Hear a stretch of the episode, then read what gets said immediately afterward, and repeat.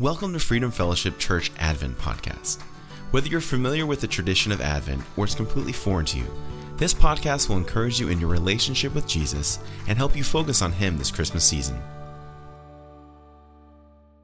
Welcome to this edition of Freedom Fellowship Church's Advent Podcast. Well, get ready. There's only a week and a half till Christmas. Uh, how are you doing on that Christmas shopping? I hope it's all Amazon Prime at this point for you. Uh, I know that that's something that has really been a blessing to us as we have grown significantly in grandchildren over this last year. Uh, this is Mandy's and I first Christmas to celebrate together, and we have been busy trying to take all of the Christmas decorations from uh, our combined households and put them together into some great, great ways for Christmas. Well, we've been talking these weeks about the meaning of Advent and how to use this time to focus our attention on the real reason for the season. And once again, uh, I know that these kinds of things might be different for you, but I don't think there's a better way possible to teach kids about Christmas than Advent. Uh, especially, though, using this Advent wreath. And today, I want to talk to you about the significance of the third candle, what's known as the shepherd's candle. Now, the first two, if you remember, were purple candles the prophecy candle, signifying hope, the Bethlehem can- candle, signifying peace, and the shepherd's candle, which signifies joy. And you can certainly understand how those, those two words go together. You know, I think that the shepherds are my favorite part of the Bethlehem story. There's no more down to earth characters than shepherds. Uh, they, the bottom rung of society, even to this day, are oftentimes shepherds in different locations. After all, they live with sheep almost all year long. And uh, it's interesting to me that uh, God chose those uh, to announce the birth of the Christ child first. It reminds me of what Paul said not many wise, not many noble, not many mighty, but God chooses the foolish things of the world to confound the wise.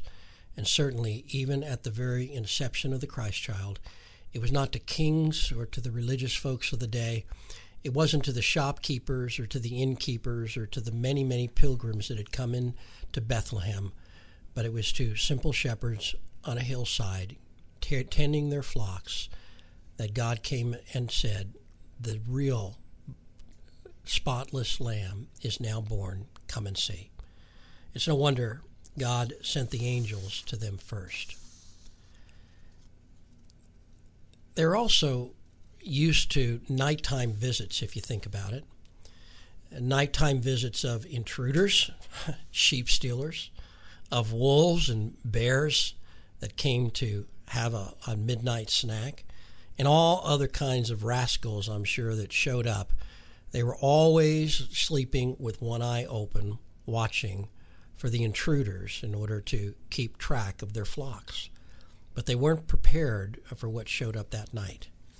Uh, the book of Luke, chapter 2, verse 8, says it all.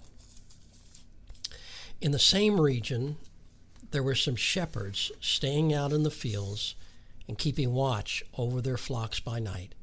And an angel of the Lord suddenly stood before them and the glory of the Lord shone around them, and they were terribly frightened. Now I can imagine that, that it must have taken a lot to share a bunch uh, to scare a bunch of shepherds. But when this angel shows up full of glory, after all, think about it. The angels had waited a long time for this night to take place.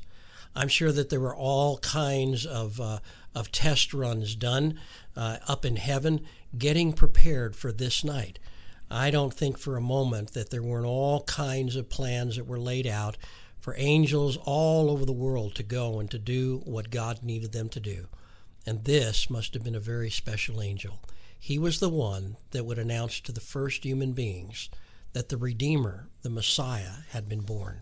An angel who spoke to them and gave them a quick heads up about what God was going to do. And then he says these words he says, The angel said to them, Don't be afraid, for behold, I bring you good news of great joy, which will be for all the people. For today in the city of David there has been born for you a Savior, a Messiah, who is Christ the Lord. Now, to these Jewish boys who were out taking care of, of lambs and sheep in the hillside, this was news indeed. They were the first ones to hear that the Messiah, the long awaited one, had arrived. And so, what happens next? It's not just one angel, but listen to this. This will be a sign for you. You'll find a baby wrapped in clothes and lying in a manger.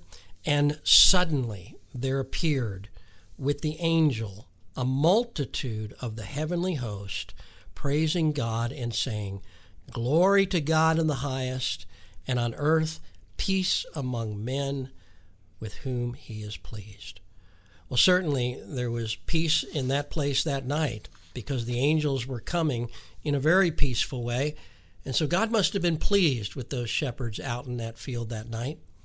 But what is interesting to me is certainly that word multitude. Have you ever wondered just about how many angels that really was? Well, I took some time to look it up in the original languages, and you know what it means? It means a whole lot. That's about it. Doesn't tell us how many, but there was a whole lot of activity that night, and I can only imagine that uh, sky up above those angels filled with those heavenly hosts singing to the whole world that the Messiah had come. So, well, you know the story. They find their way to a manger that they had probably visited many times before. In fact, some of those uh, shepherds could have been the very ones that had dug out the hillside in order to have a place to keep sheep uh, uh, uh, away from the weather when the weather turned on them. And here they find their way to Bethlehem, to a manger scene, and well, you know the rest of the story. They stayed the night watching this tremendous scene before them where the Messiah, the Savior of the world, the Lamb of God, lay sleeping next to his mother. This Lamb of God, destined to take away the sins of the whole world, was in that manger that night. I love the end of the story. Imagine the joy and excitement of that night. I mean, can you imagine what was going on in those guys' heads? They were the least of the uh, of the of the society at that point. Uh, they were probably not welcome too oftentimes in the synagogues or in the temple, and certainly when they came, they came announcing themselves long before they were seen with the smell of those sheep. But here God comes and announces to these, and he finds them and they and they find themselves before this little lamb of God well, the rest of the story is found all the way at the end of chapter 2, and it simply says this in verse 20 The shepherds went back, glorifying and praising God for all that they had seen and heard, just as had been told them. Oh, I love that. I love that. Glorifying and praising God for all they had heard and seen, just as had been told to them. You know, th- this would be a, a really good time to do the same thing. You might be with your family, with your kids, with maybe some friends gathered around an Advent candle. Maybe it's just the two of you, or maybe it's only you alone. But as you light that candle, would you speak forth not just the praises of God, but would you begin to recount all that God has done for you? You know, there's been some pretty tough times in life, certainly for all of us. But even in those times, we can look back and we can see God's hand, how He has blessed us and cared for us throughout. I know that's the story of my life. But right now, there is so much that I have to be thankful for. There's so much that God has blessed me with.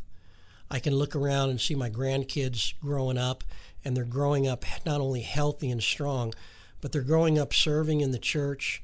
I can look at our church itself, and on Sunday morning, how alive and vibrant it is. I can look at how God is using us, not just here in New Braunfels, but around the world. I can even look at my staff and I can begin to praise God, not just for people to work with, but for people who have become family, who have become spiritual sons and spiritual daughters. I can look around and see life all around me, and I am grateful for all that God has done. Well, what about you? You know, as you light that candle, it would be a great time to do exactly what the shepherds did. Let's do some glorifying and praising God. After all, that's what this that's what this uh, this particular candle is all about. Well, we're just about out of time, but how about if I read to you one of the uh, one of the other devotionals from our devotion uh, devotional uh, uh, that we've been reading? This is day six. Listen to this. For many deceivers have gone out into the world, those who do not acknowledge Christ Jesus is coming in the flesh. This is the deceiver and the antichrist. That's a passage of scripture that's taken from Second John, the second letter of Second John, verse 7. When I was a child, waiting for Christmas was a full-time job. We would count the days on the advent calendar and plan the big day through the Sears toy catalog, our Christmas Bible. In my simple young mind, Christmas was the best day ever. When else did you celebrate someone's birthday and then go home with the presents? Right next to the Christmas tree was a little manger stuffed with straw that made the inside of the manger look like a jungle. The shepherds, cows, and sheep were scattered throughout, with Mary and Joseph holding silent vigil over an empty space directly in the center of it all. That is where the baby Jesus would be on Christmas morning. Sometime in the night, after the six of us were tucked away, Mom would place the babe in his place, and we would awake to both the tree and the baby who made it all possible. It was simple, so simple that even a child could understand. Jesus came into the world like you and I. Even as a little child, he looked like one of us. The early church faced a crisis of belief not unlike the church today.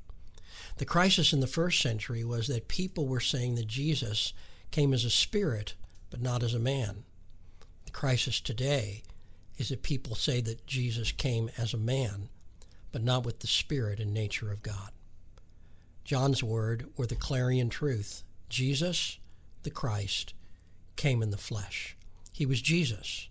In Hebrew, Yeshua, meaning he will save. He was the Christ. The Greek word Christos, meaning anointed, and is a translation of the Hebrew word for Messiah. These two bring together the miracle of Jesus, which is that he is fully God and fully man. He, the Messiah, came as a man, Jesus in the flesh. Christmas is the time when we not only celebrate the baby who came in a stable, but God who came in the flesh. Don't be deceived by the tinsel and the lights. The season is more than a birthday. It's the reminder of who he is and what he did. He is Jesus the Christ, the Son of the living God. Uh, a reason to rejoice. And that's what this week is all about. It's about rejoicing. So take some time right now. Take some time with your family and your kids and your spouse or your friends or or just take some time between you and the Holy Spirit and begin to thank God for the good things that he has done. He is Jesus, the Lord, the Christ, he is the Savior, the Messiah, and we are so grateful that He has come. Rejoice, my friends. It's Christmas time. Jesus has come. And from last week, Maranatha, come quickly, Lord Jesus. Thank you for listening to this episode of our Advent podcast. If you'd like to learn more about Freedom Fellowship Church, visit us at www.freedomnb.org. You can also pick up a copy of our devotional, God with Us, for a more personal journey with the tradition of Advent.